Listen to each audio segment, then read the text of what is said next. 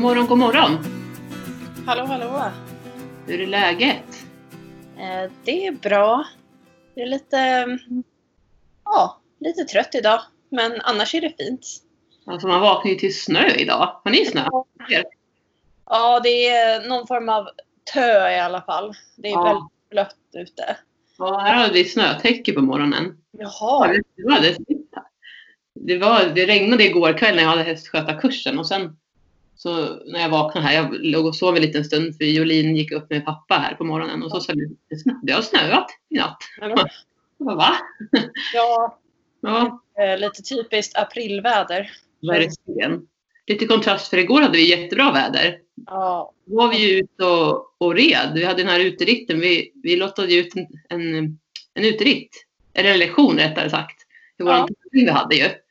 man fick ju välja en, eh, en grej att göra med oss. Precis, och då hade vi jättebra väder igår. Så vi, när, vi var, när vi hade en uteritt. Ja, sol. Strålande sol.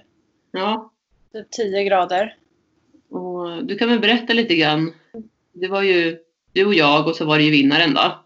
Ja, precis. Så vi var ju hemma, hemma hos mig då för att eh, vinnaren var intresserad av eh, distansritt och ville lära sig lite mer om det. Mm. Så eh, vi bokade in en dag för eh, en utritt och så kom ju både du och vinnaren hem till mig och fick låna varsin häst av mig för att rida Mm. ut. Det var Så. Ja, det var jättehärligt. Ehm, vi, eh, vi var ute i nästan en och en halv timme ju.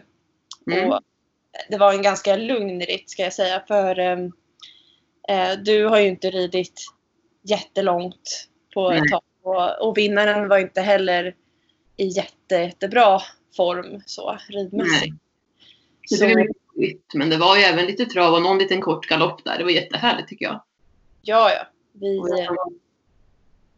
Jag tycker vi travade på ganska bra ändå. Men sen, sen blev det ju lite naturliga inslag av skritt där när vi kom in i skogen och sådär. Så att det, Ja. jag tycker det är ganska lagom. Så. Ja, det är, alltså det är det som är kul tycker jag, att rida på lite olika terräng. Som vi Ja. gjorde. Det är ju en del av, av tjusningen med att rida tycker jag, att man kan rida på olika ställen. Och, och ni har ju mycket fina ridvägar och så vid er ju. Ja, jo. Och jag gillar också att kunna komma in i skogen och inte bara vara på grusvägar hela tiden. För det har ju varit väldigt hårt i marken nu när det har varit så torrt och, Mm. och blåsigt ute. Precis. Men nu, nu kanske det blir lite bättre efter att det har kommit lite nederbörd nu under natten. Mm. Och- Vilken hästar hade vi igår? Och Vi hade ju... Du kan väl säga vilken du red på först? Mm. Eh, men gud, nu blev jag så här, gud vilken häst red jag på? Ja. Jag red på, jag red på Abbe. Ja. Ja. Och sen så hade vinnaren, hon fick rida på Euforian. Som brukar vara med i de här dressyrträningen Mm. gör ju. Och, Precis. mm. Och så du fick ju rida på min, eh, eh, min största häst. Ja, på Bullen. Ja, precis. Är han 1,65 eller vad sa du till mig? Ja, han Ja. är 75. Ja, och det är ju lite kul. Jag sa det till Josefin när, vi, när jag kom dit igår. Bara, när du sa att jag skulle fria bullen. Jag bara okej, det är intressant. Jag har inte ridit stor häst på rätt så länge. För det första har ju jag alltid ägt ponnysar förutom en kort period när vi, när vi skulle köpa en travare. Men det blev aldrig av att vi höll- behöll honom för att han inte gick inom veterinärbesiktningen då. Det här var, jag var, det måste ha varit en 12-13 där tror jag. Ja. Men Sen har jag ridit på, på stor häst hos kompisar och sådär. Men det har ju varit så enstaka gånger någon gång då och då. Så Ja. kanske var så här två år sedan som jag red på stor häst. Så Ja. det var väldigt spännande. För det första Ja. är alla ni som har lyssnat på tidigare avsnitt vet ju att jag fick barn och när vi spelade in det här avsnittet så nu är hon fyra månader. Eh, så ja, jag kan ju säga att jag är inte i jätteform heller liksom kroppsmässigt så. Så det, var, det var ju lite en utmaning att liksom rida stor häst. Så det blir lite andra steg. Det blir mycket stora steg. På ett sätt är det skönt för att det är lite så här gungiga och lite, lite långsammare så än om man rider på en mindre häst. Så blir det ju liksom, om man ska rida lättridning och sådär så blir det ju ganska snabba upp och ner. Medan på stor häst så blir det lite långsammare. Men ändå så det är ju skillnad om man rider olika hästar. Ja, ja, det är det ju verkligen. Det är väldigt tydligt kände jag igår liksom, med tanke på att jag har haft lite ryggproblem och foglossning och sånt där under graviditeten. Så ja, jag har lite lätt så här, träningsvärk. Inte så mycket än, men jag tror att det kommer komma mer. Ja, men det är, det är stor skillnad just att det är mera kroppsmassa som man liksom behöver hålla ihop kanske när man ska kommentera eller Precis. så att det blir tyngre att rida. Ja, verkligen. Men eh, jag tyckte att bra i alla fall. Mm. Och hästarna var glada. Ja, de får ju vårkänslor så här, så här års. Ja. Jo men verkligen. Det, det märker man. Och de var ganska busiga i hagen sen på kvällen också mina hästar. Ja, var det. Men då blir man lite glad. Mm, eller hur? Gick Ja, det bra för dig sen på hästskötarkursen? Det gick bra. Ehm, Vi red eh, på första gruppen så vi brukar rida- rida ner en sväng till våran sommarhage. Då är det liksom en grusväg som går ner. Det tar ungefär en ganska precis sju minuter att skritta ner för att vara exakt. Och sen vänder man direkt och så gick de tillbaka förstås. Och sen så, så det brukar vara ganska lagom liksom för eleverna att rida ner dit. Bara om de vill rida ut en liten sväng sådär. Mm. Eh, och eh, däremot så var det en skogsmaskin som höll på att avverkade skog Okej. här bredvid precis. Så på, tillbaka, på ditvägen då märkte inte hästarna av det så mycket för då var de ändå ganska långt in i skogen. Men sen när vi skulle tillbaka då blev Herman lite orolig. Och han brukar ju nästan aldrig bli rädd för saker. Han är Mm. sån olugn hafflingekille som verkligen bara lunkar på och som går fram överallt. Men då var det liksom, han hörde väl de här träden som inte först vi tänkte på. Han hörde väl de välta omkull där inne i skogen så han liksom spärrade upp sig och började dansa omkring lite. Så då fick faktiskt tjejen som red, hon fick hoppa av. Jag sa det, det är säkrast att du hoppar av. För hon är så pass liten också. Okej. Hon har inte så mycket att sätta emot heller och så hon är ganska nybörjare. Så då hoppade hon av och gick med sin pappa och, och brorsan då som red på Gingis. Ja. Eh, så det gick ju bra sen. Eh, vi fick ta en annan väg bara för att inte behöva gå ut liksom där, där de körde precis då. Nej. Och sen på andra lektionen, eller med andra gruppen, då var vi på ridbanan och sen så longerade jag dem så de fick även med på trava och så. Jaha. Okej. Så det, det var roligt för dem. Det har varit mycket så här att de har skrittat hittills, många av dem. Mm. Eller det är olika från grupp till grupp förstås, men just den här gruppen har skrittat ganska mycket och så har de travat lite mer på fyrkantsspåret. Men då har jag sprungit med dem mycket. Ja. Det är det här liksom att hantera och styra samtidigt som man ska ha balansen och allt det här. Det är mycket att tänka på. Alltså, och man får ju tänka till hur det var när man själv var nybörjare. Ja. Det var ju liksom svårt. Och sen är ju inte mina hästar klassiska ridskolehästar som alltid följer efter varann och går liksom på fyrkantsspåret och dit exakt man ber dem. Utan de kan, de kan svänga in på mitten och liksom, men, dra sig inåt och det här, ställa sig lite fel. Och, och just också mycket för att de är inte helt i kondition och form så att de har, behöver lite stöd och sådär av, av, av, ryttaren. Och då blir det ju svårare Ja, börjare att kunna hålla ihop hästen ordentligt. Jo, men det är ju så. Är... Man, Du märker det också på dina ibland eller? Ja, absolut. Eh, jag hade, har jag haft någon lektion i veckan och då eh, fick eleven rida på en, eh, ja hon fick rida på Abbe då som jag red ut på. Och Mm. han tycker att det är, han är lite svagare i höger varv. Och jag har ju en rund korall så det blir automatiskt böjt spår när man rider eh, på, på, ja, i inhägnad då. Mm. Och då vill han gärna falla inåt och, och, och sådär i det varvet. Ja. Eh, så eh, då har man mycket mer att jobba med som ryttare. Ja. Det blir svårare för då ska du liksom hålla koll på det samtidigt som du ska säga att han ska vara på spåret och att han ska böja sig och att han ska kanske göra en övergång eller en halt eller någonting. Så att Mm. det blir många fler signaler som man behöver jobba med. Verkligen. Då är det ju svårare att få det att bli riktigt bra om man inte är så jätterutinerad. Verkligen. Det är ju så. Och det är det som är lite utmaningen med både Herman och Gingis liksom, som inte är helt i kondition och form och så. Ehm, och sen så vill jag ju inte rida på Herman för hårt heller. Men nu, alltså, han ser verkligen superfin ut fortsatt. Så det känns väldigt roligt och skönt. Men eh, man vet ju inte. Han är ju ändå 23 år och veterinären har ju ändå hittat på lagringar och sådär. Så att man får väl man måste ju anpassa också lite. Men därför är det ju också viktigt att han rids på ett bra sätt så att han inte Ja. belastar fel. Och det, ja, det gäller ju alla hästar. Alltså, ska man ju förstås tänka. Så det behöver inte bara vara att de har haft tidigare skador eller så, utan alla behöver ju ridas rätt. Men hur länge sedan var det han sattes igång nu, Herman? Ja, jag började ju longera honom lite smått där precis i, Det var precis i slutet på min graviditet, så det var någonstans i början på december, Mm. vill jag minnas. Mm. De började ju liksom hålla honom lite lös på ridbanan bara för att se hur han rörde sig mer naturligt utan att jag var där och petade på honom. Och sen så började jag longera lite grann, bara försiktigt. Eh, och så Ja. lite promenader och så att ja, det är väl egentligen sedan december. Så det är ju fyra månader i alla fall som han ändå varit igång någorlunda. Men det, ja, det blir lite så här som att han är så pass mycket äldre också än kanske många andra hästar när man sätter igång efter en skada. Ja. Så behöver man ändå tänka på den här med åldern och även om han inte känns som 23, det måste jag säga. Han känns ju som att han vore 12-13 där men man måste ändå tänka, ha det i bakhuvudet. Ja, absolut. Sen behöver man ju tänka på också, tänker jag i alla fall, som har... Jag har ju en helt annan typ av ras, eh, Ja. araber, som är lite lättare i kroppen och Mm. eh, generellt mindre än... I, I kroppsmassan är ju mindre än vad det är på en haflinger. Verkligen. Jag tänker att det bör man kanske också tänka på, speciellt om de har vilat och lagt på sig lite extra och sådär, att man, Mm. man tar det små steg framåt som du har gjort. Mm. Jag tror att det är bättre i längden i alla fall. Ja, Och men det tror jag också.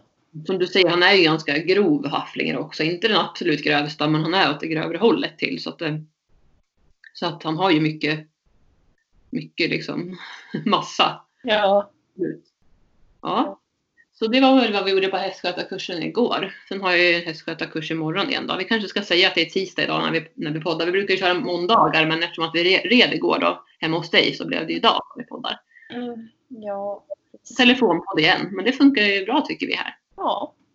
Det, ja, igår när vi sågs, det var ju första gången vi träffades på ett par veckor. Ja, Konstigt. precis. Ja. Så hade vi en liten tanke om vi skulle hunnit poddat igår, men det var faktiskt så här att jag åkte ju ifrån eh, min dotter Jolin för första gången. Hon är fyra månader nu, så hon var hemma med sin pappa. Och då kände jag att jag eh, ville komma hem till henne också för att mata och sådär. Mm. Det gick bra i alla fall igår. ja, Hon, eh, vi ska prata lite barn här också. Ja. I podden. Eh, hon har inte lärt sig riktigt att ta flaskan än och så, men hon tog det lite grann och sen så fick hon äta lite smakportion gröt då. Ja. Så det hade gått bra, så hon var nöjd faktiskt. Och sen sov hon till stor del också. Så jag tror mycket till alla, alla som har barn och sådär, kanske små barn eller eh, bebisar, att man vågar liksom släppa lite grann och lämna. Mm.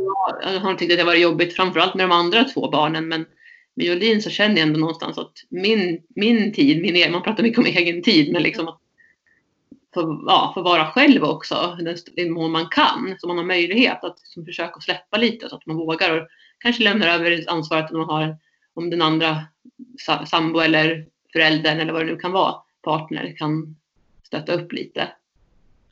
Men med jag som inte har barn då, jag förstår inte riktigt så här, vad, vad är det som känns jobbigt liksom med att, att Mm.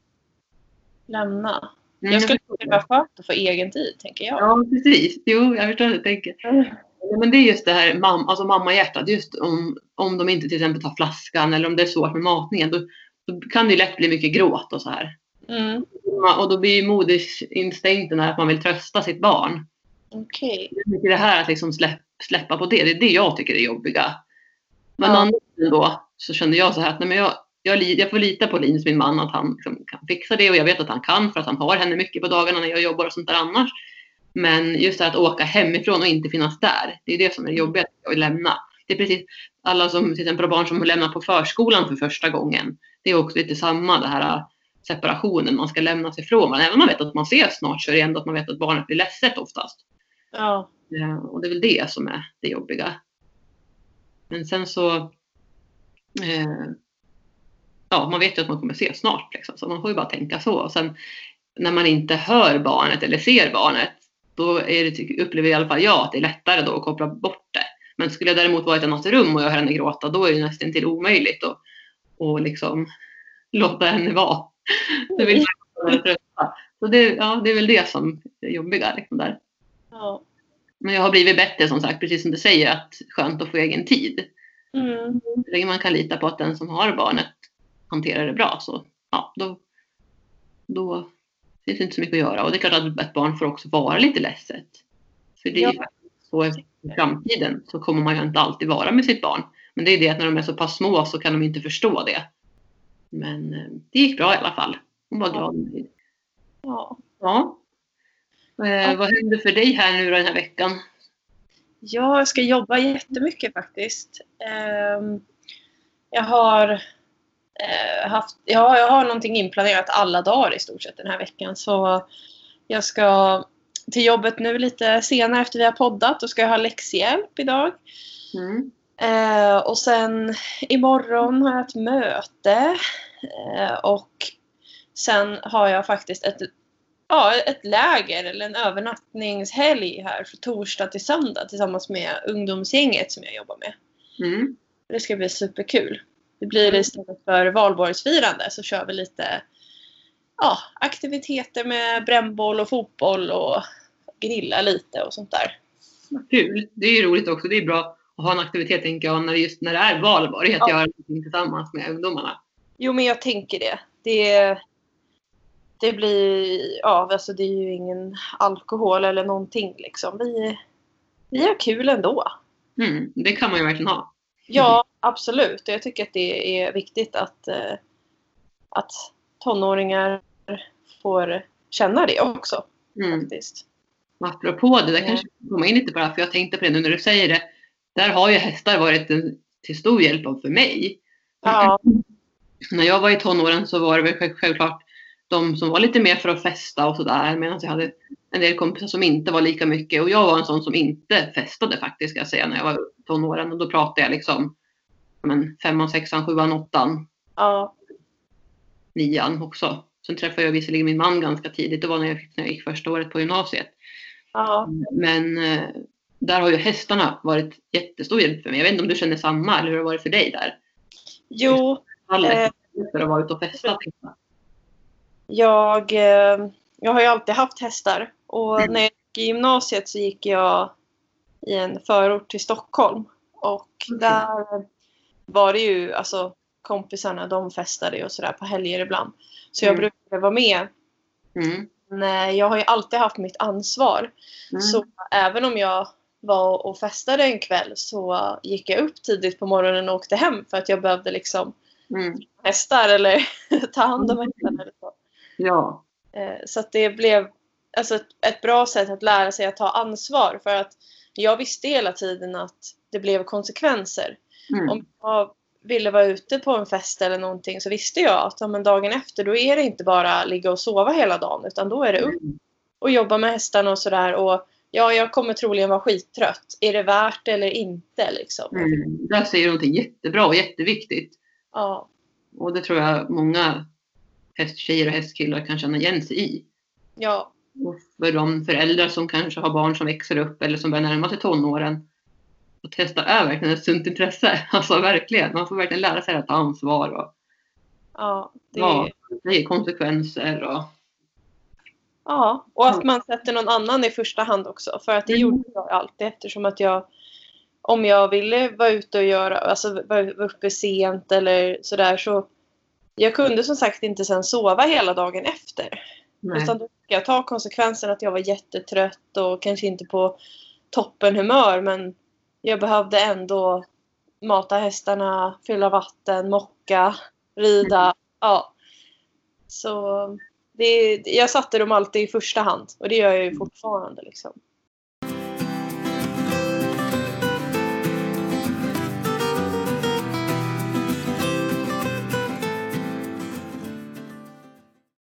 Ja, men visst hade inte du någon lektion igår också efter att vi hade ridit? Kom jag på nu. Eh, jo, det hade jag. Var det lastträning du skulle ha igen eller hur blev det? Ja, Ja. precis. Det var lastträning. Eh, det är... eh, Jag kommer inte ihåg om det är tredje eller fjärde gången jag har varit där och tränat. Men eh, det har varit lite olika problem förknippat med lastningen för den här hästen då, eller ponnyn. Mm. Och, eh, till att börja med, första gången jag var där, då ville ponnyn inte gå in i släpet alls. Så då hjälpte jag till med det. Och sen så um, gången efter det då ville ponnyn backa ut direkt när den hade gått in. Mm. Så då fick jag komma dit och så fick jag träna på att den ska kunna stå inne i släpet och inte backa ut. Mm. Och så tror jag att jag var ute en gång till och tränade på samma sak. Och sen nu så... Det var i princip samma grej fortfarande. Den, den går in i släpet men vill gärna backa ut. Och eh, i det här släpet så... Ponnyn behöver åka med bred mellanvägg och då finns det ingen bom som man kan stänga bakom. Nej. Vilket är, alltså det, det behöver man ju ha. För det kan ju bli farligt annars om hästen kastar sig ut eller så. Mm. Men eh, de har bara stängt luckan bakom och då kan man ju bli klämd också. Så Mm. Jag sa det att vi, vi måste försöka träna. Nu är det dags att vi tränar på att ponnyn får ha någonting bakom sig så att den känner att den inte kan bara ta sig ut ur släpet. Att det är stopp där. Ja. Ja. Så då tog jag faktiskt ett eh, grimskaft. Mm. Det, ju- det var som två öglor på vardera sida i släpet så jag knöt fast med en sån här panikknut. Jag kommer inte ihåg vad de heter men en sån här som man kan dra loss väldigt snabbt. Precis. Och sen var det en hake på andra sidan. Så att då när hästen gick in i släpet och stod där lugnt då stängde jag grimskaftet bakom. Mm. Och sen så försökte den att backa ett par gånger men då kände den ju att det tog emot på benen och då gick den in igen direkt. Eh, Ja. och stängde jag luckan och sådär ett par gånger och så tränade vi väl, jag tror vi lastade kanske tre gånger men sen så tyckte jag att nej nu räcker det för att man ska inte hålla på för mycket heller. Nej, precis. Man får inte nöta för mycket och Nej. ha för mycket negativt laddat för hästen. Ja, så att jag tycker att det känns som att vi slutade på ett väldigt bra ställe. Mm, bra. Och, eh, jag hade en lektion förra veckan också i horsemanship. Eh, vi körde laslongering i, i rundkorallen med en, en annan ponny faktiskt. Mm. Och eh, ägaren fick också prova själv och få hästen att följa henne och sådär. Och de har haft problem med dels lastningen som har funkat jättebra förut men helt plötsligt slutade fungera och de får inte på hästen liksom. Nej. Men då efter att de hade varit hos mig, vi tränade inte på lastning. Vi bara var i rundkorallen och jobbade ifrån marken. Och sen när de skulle lasta så bara gick hästen in. Så Mm. att, alltså såna där, allting hänger ju ihop liksom. Gör ju det. Le- Ledarskapet där liksom. Ja. Sen, Mm. eh, sen så har de lastat någon gång efter det och det har gått jättebra. Men sen fick de ett bakslag då hästen inte ville gå in alls. Okej. Eh, förrän de, de tog fram longerlinor då, då och då bara gick hon på så fort de såg linan. Men eh, det är ju så där ofta att man kan inte bara räkna med att det löser sig bara pang bom utan har man haft problem ett tag då kan det ju bli bakslag. Ja. Det är ju så. Hästar glömmer ju tyvärr sällan saker som har hänt Nej. tidigare heller. Så att eh, ibland kanske de bara hamnar i det, den sinnesstämningen att de fastnar i någonting som de minns. Ja, Och, precis. ja. Man får ju låta det ta ett par gånger och det viktiga är att man inte blir stressad eller upprörd eller så. Utan det Nej. är, man får ha tålamod. Ja. Och framförallt då om man har ett problem förknippat med till exempel lastning så ska man ju absolut inte lasta hästen när man har ont om tid eller liksom har, ska iväg till en träning och passa en tid och så har du bara eh, tio minuter att spela på. Liksom. Det, då går det inte bra. Det är väldigt sällan det, det ordnar sig då. Man behöver, rätt. ja, man blir ju lite uppe i varv själv då automatiskt. Så Mm. Ja, Jo, skulle det då inte gå riktigt bra som man har tänkt att man inte får på hästen, då blir man ännu mer stressad och då blir det ju en negativ situation. Och så att man kanske har tränat tidigare och så har det gått väldigt bra. Då kan ju den här situationen göra att det förvärras igen. Liksom.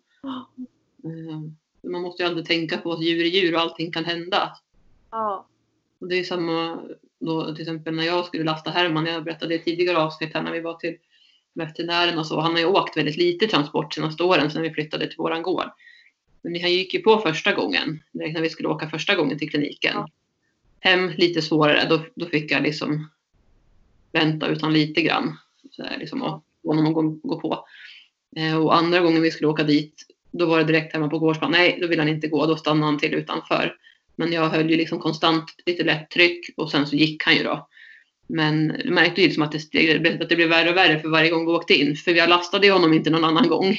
Nej. Det var ju bara när vi skulle dit som jag gjorde det. Och det kanske, nu var det inga problem, men jag märkte ändå den här liksom att varje gång så blev det lite, lite jobbigare för honom att gå på. Så till exempel om jag ska ut och åka här snart igen nu med honom om jag ska åka iväg någonstans. Då tänker jag att då får jag ju lastträna honom innan någon gång bara se så att han går på släppet innan, utan att vi ska åka någonstans. Och sen, Ja.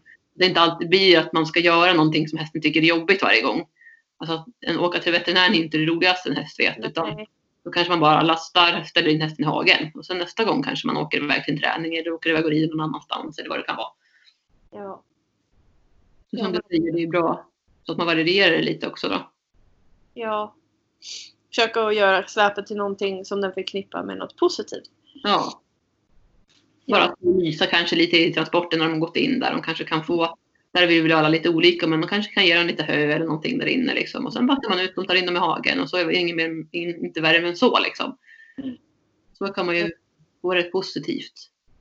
Ja, jag brukar tänka att det ska vara som hästens box. Ja, precis. Vi reser ju så mycket med hästarna så mina hästar de har ju alltid hö och vatten i släpet. Ja, Det är obligatoriskt om man reser så långt som jag gör.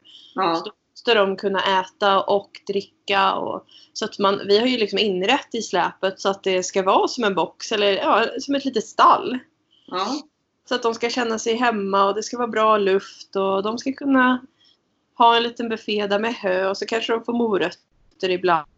mm. Man kan ju blöta höet och det brukar vi göra ibland. Om man Ja. åker när det är torrt ute på sommaren och så. är smart. Ja. Har du någon av dina hästar som är lite så här lasträdda eller försiktiga? Mm. Eller? Nej, alltså. Jag har ju några av mina som har ganska mycket egen vilja eller mycket humör och sådär. Mm.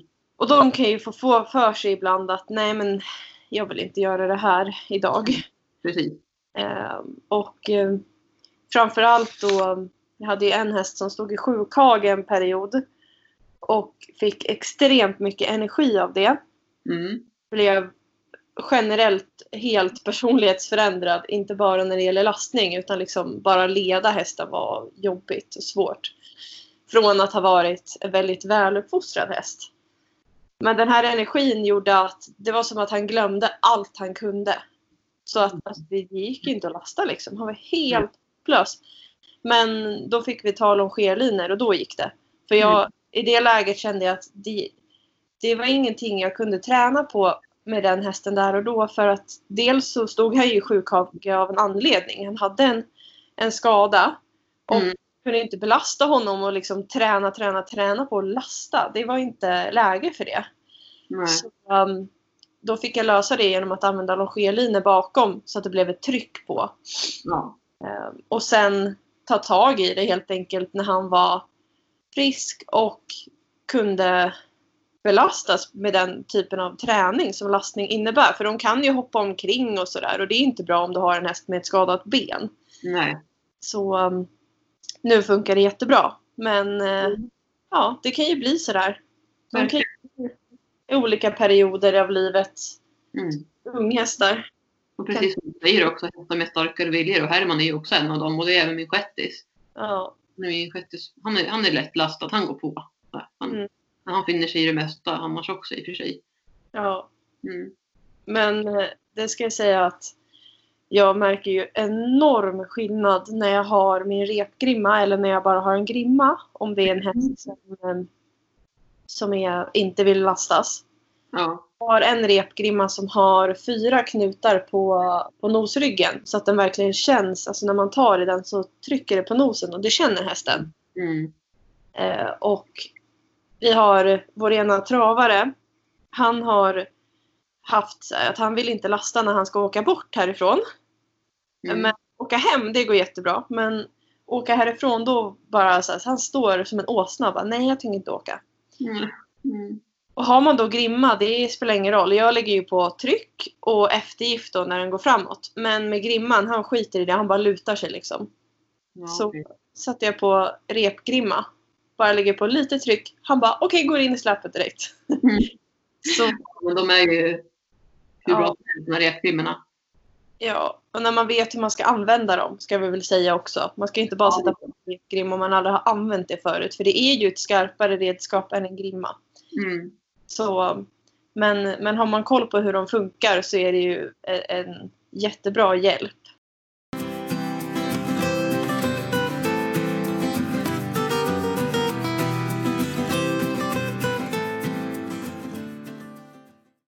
Sen visst har ni häst till salu va? Nu. Ja, det har vi ju. Hur går det med det då? Ja, ja, faktiskt så har jag haft ganska många som har hört av sig den senaste veckan. Jag vet inte varför. För att annonsen har legat ute i, jag vet inte om det är en och en halv eller två månader. Men nu helt plötsligt så liksom, jag vet inte om folk har fått bättre ekonomi eller vad det är. Vårkänslor kanske? Ja, första kan det ju vara. Ja. Eh, nej men jag har haft, jag hade två stycken ute och provred i helgen. Mm. Och alltså, kan vi säga, det gick väl hyfsat bra med båda två men det var framförallt med ena där som var jättebra. Som jag verkligen hoppas på att de ska vilja köpa hästen. Åh, ja. Eh, vad sa du? Ja, då håller vi verkligen tummarna då. Ja, Kändes bra liksom allting. Och, ja, det kändes jättebra. De bor i närheten också. Så Ja. Vi ska rida ut imorgon faktiskt och prova hur det känns. mm. Men ja, det är ju det är så viktigt att det känns rätt tycker jag. Verkligen. Då tänker jag att det känns lättare för en själv liksom också att sälja. För jag tänker, hur känner du för det? Liksom? Du har ju tio hästar nu. Ja, Har du sålt hästar tidigare och så eller? Ja, men jag, jag har nog bara sålt tre eller fyra hästar tror jag under alla år jag har hållit på. För att jag Ja. tycker det är så himla svårt att sälja. Mm. Alltså Mm. känslomässigt svårt. Ja, jag håller med dig. Ja. Jag har sålt tre hästar. Måste jag tänka. Ja, Mm. nej, fyra hästar. Ja, det är jobbigt. Det är typ bland det jobbigaste man kan göra tycker jag. När man ser hästen åka. Verkligen. Då är det ju lättare tänker jag om man känner att, eller så är det väl alltid att man vill ha en bra köpare självklart. Ja. Men, men att man känner att det här känns hur bra som helst och man kanske får en bra kontakt med den blivande ägaren och som du säger att det är nära man kan åka och hälsa på också. Ja, absolut. Jo, men eh, jag sålde ju en häst förra året. Ja, precis innan nyår sålde jag ju en häst. Ja. Eh, Nova, ett arabsto som jag hade hemma och jag, tog, jag fick henne. Ja. Eh, och jag hade ju bestämt redan när jag hämtade henne att jag inte skulle ha kvar henne för hon var ett sto och det, Ja. Det är jobbigt. Det är svårt för mig att ha ston eftersom jag bara har vallacker. ja, just det. Eh, så um, då hade jag redan pratat med en person som jag, en elev då till mig, som jag tänkte, ja men kanske hon vill ha den här hästen. Mm. Visste att de skulle leta häst. Så vi hade ju i princip bestämt det redan från början, innan jag tog hem Ja. den. Ja. Så utbildade jag henne, red in henne och sådär. Och så hade vi ett pris per månad. Så att Mm. Det liksom var, ja, beroende på hur länge hon stod hos mig så blev det ju olika dyrt då. ja. Och sen så flyttade hon innan nyår förra året och, och det kändes ju liksom helt rätt. Och jag vet att de har, alltså de älskar henne liksom. Hon kommer ju att stanna där så, ja, så länge det går. ja. Ja. Ja, vi har ju sålt, eh, måste tänka, men senast var ju då vårat eh, Hafflinger föl. Eller han hade ju hunnit blivit några år då. då. Mm. Eh, men det var ju så här, eh, det kan jag känna, alltså det kan jag känna fortfarande att jag kan sakna honom, även om det är många, många år sedan nu. Och jag har inte koll exakt på, på årtal här, men ja, det var ju när jag eh, flyttade till, till stan, till Sundbyberg då, när jag hade tagit studenten. Så att det är ju det är 12 år kanske. 32 år sedan vi sålde honom. Det är sist jag sålde en häst. Men det var ju, liksom en, det var en egen uppfödning. Vi hade ju då stoet, mamman hade vi köpte ett Haflingesto. Och sen så betäckte vi henne då med en fin avelshingst. Och så fick vi ju vårt föl. Och, men man har ju liksom burit honom när man var föl, man har tränat genom med det tredje, vi hade börjat på lite inridning. Men det var ju den vevan där jag hade en kort period där jag inte red så mycket. Nej. Eh, ja, och det var utbildning, studier och sånt som tog upp tid. Och, och, och, och min nuvarande man också som jag träffade. Så att, eh, det blev inte så mycket. Så då kände vi att nej, men vi kan inte ha... Han, han kräver mycket, så mycket mer än vad vi har möjlighet och tid att lägga. Så då fick Mm. vi se honom. Och vi hittade en jättefin familj och de har kvar honom än idag och det kändes så himla härligt och lyckat. Och, och de bor uppe i Mora. Ja. Vi har varit och hälsat på en gång. Skulle Mm. vara kul att kunna åka och hälsa på någonting framöver igen här. Ja. Eh, Men jag vet att han har det jättebra det blev hur bra som helst. ja, vad härligt. Det är att man någonstans ändå saknar sina tidigare hästar. Jag vet inte om du känner samma liksom. Man har ändå haft en, en rätt, han har haft en, en, en som jag har haft honom ganska många år. Ja, jag kan tänka mig att det är framförallt om man har haft dem sedan de var små så då får man väl en annan kontakt till varandra tänker jag. Och vi var ju med också när han, när han föddes. Vi var med på födningen. Vi stod, det var utomhus då på, på våren då. Ja. Vi såg när han föddes där. Ställde sig på benen efter 20 minuter. Och, ja, det var en häftig upplevelse. Wow. Ja, Ja, sen- nej. Häftigt. ja verkligen. Och sen har vi ju sålt eh, Mini Shetty som vi hade. Och vårat Gotlandsrust, den första hästen vi köpte. Vår läromästare. Eh, och sen mamman där också förresten till, till hingstfölet. Henne sålde vi först då, för vi behöll ju fölet då. Okej. Då hade vi även Herman som jag har nu. Och så, ja, så att eh, man har sålt några hästar. Och Ja. alla har ju varit liksom lika tuff. Mm. Men det där är väl kanske lite med hur man är som person också, hur man, hur man Ja. tänker och vad man har för mål också med sina hästar. Och man vet att man kanske ska sälja en häst för att man har vuxit ur och ska köpa en ny eller då kan Mm.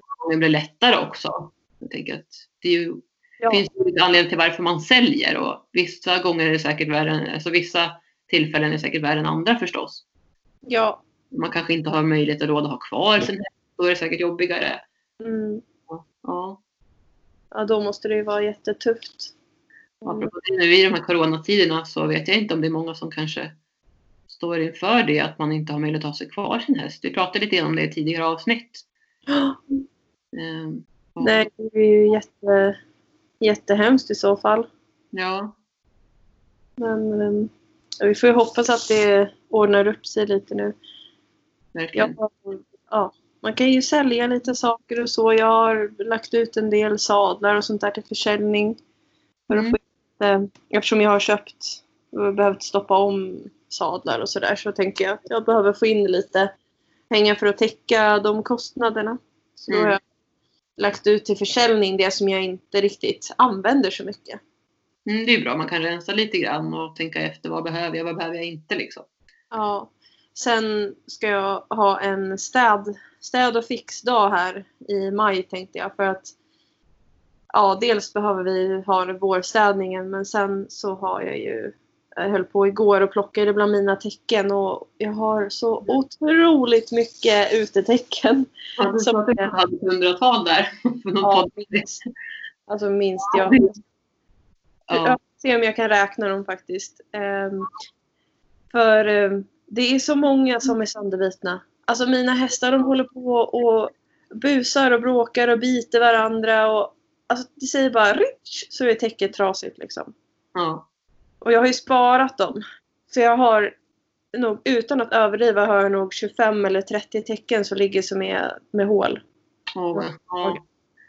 Känner du liksom för det, känner inte du att det tar emot lite då? Tänker du att du ska laga dem liksom eller hur tänker du?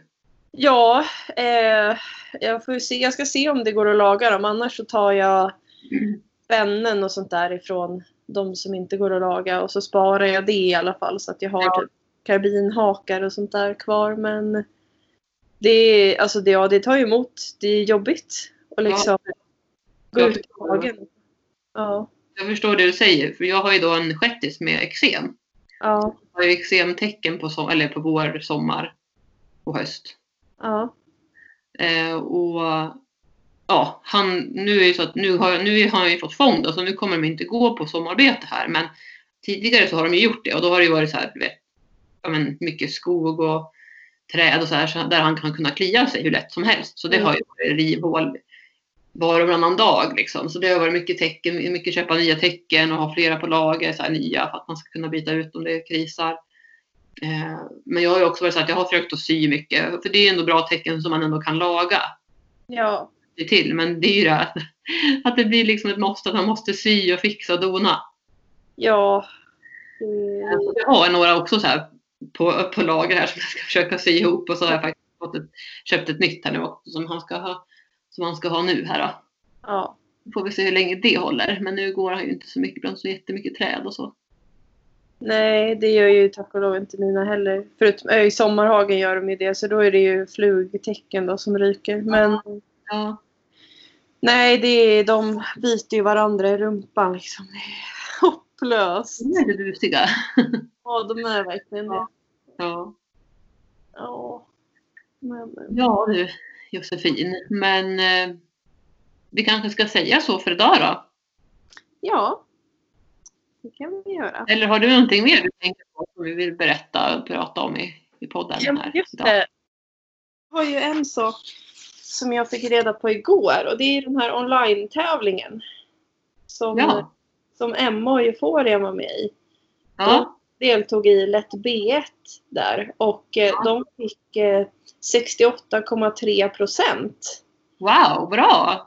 Toppen! Jag undrar om inte det till och med är deras kanske personbästa i Lätt B1 om jag inte är helt ute och cyklar. Ja, vad kul! Ja, Grattis till Emma då och Euforian. Visst var det Euforian va? Ja. Ja, stort grattis till dem! verkligen. Och jättekul, jättekul initiativ ifrån de här eh, som har arrangerat tävlingen. Nu hoppas jag att det kommer bli fler sådana online-tävlingar om, om det är fortsatt tävlingsuppehåll framöver. Ja. ja, men det är bra att det finns alternativ. Ja, verkligen. Ja, Men då får du ha en fin dag då så, och alla lyssnare. ja. Hej då!